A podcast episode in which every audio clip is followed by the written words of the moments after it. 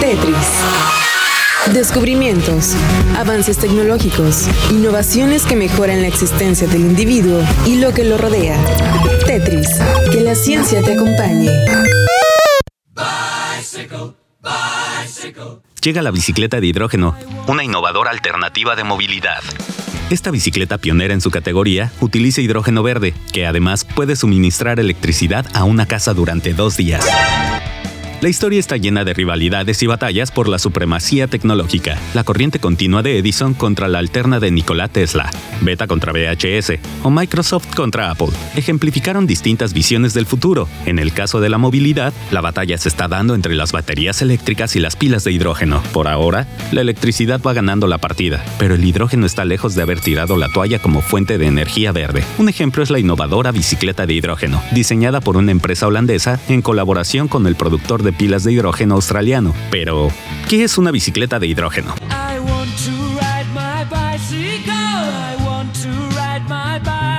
Uno de los inconvenientes de las baterías eléctricas es que la relación entre su capacidad de suministrar energía y su peso es poco eficiente, es decir, la energía que producen por cada kilo es inferior a otros sistemas como los de la combustión. En un coche esta relación es asumible, pero en otras cosas como la aviación es posible que los motores eléctricos solo lleguen a imponerse en rutas cortas. En el caso de las bicicletas y ciclomotores, esta relación peso-energía supone una autonomía reducida que los limita principalmente en entornos urbanos. La Labo Bike propone una alternativa lugar de una batería de litio, apuesta por una pila de hidrógeno con un peso menor y mayor potencia. La pila de hidrógeno convierte este gas en electricidad con una gran eficiencia, tanto que, gracias a su potencia de 40 kW por hora, un depósito de 1.2 kilogramos permite hacer un viaje de casi 300 kilómetros. Eso sí, técnicamente no es la primera bicicleta de hidrógeno del mundo. Ese honor corresponde a la bicicleta Alfa, que se emplearon en la cumbre G7 en 2019 en Francia. La autonomía anunciada de este modelo era de 150 kilómetros y con un tiempo de recarga inferior a 2 minutos. Pero, ¿cómo funciona exactamente? Volviendo a la Labo Bike, se trata de una bicicleta de hidrógeno de montaña que consta de las siguientes características. Diseño modular, depósito de hidrógeno, pila combustible y producción de hidrógeno.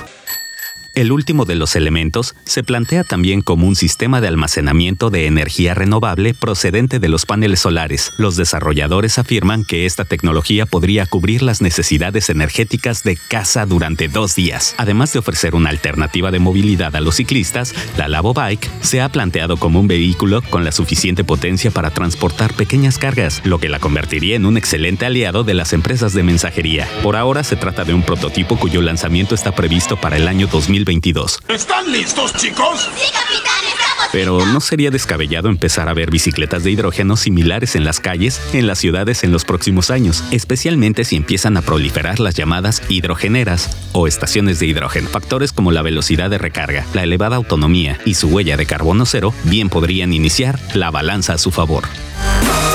El software ha sido cargado en tu cerebro. Ahora puedes usarlo y compartirlo. Esto ha sido todo en Tetris. Te esperamos en la siguiente emisión. Tetris, que la ciencia te acompañe.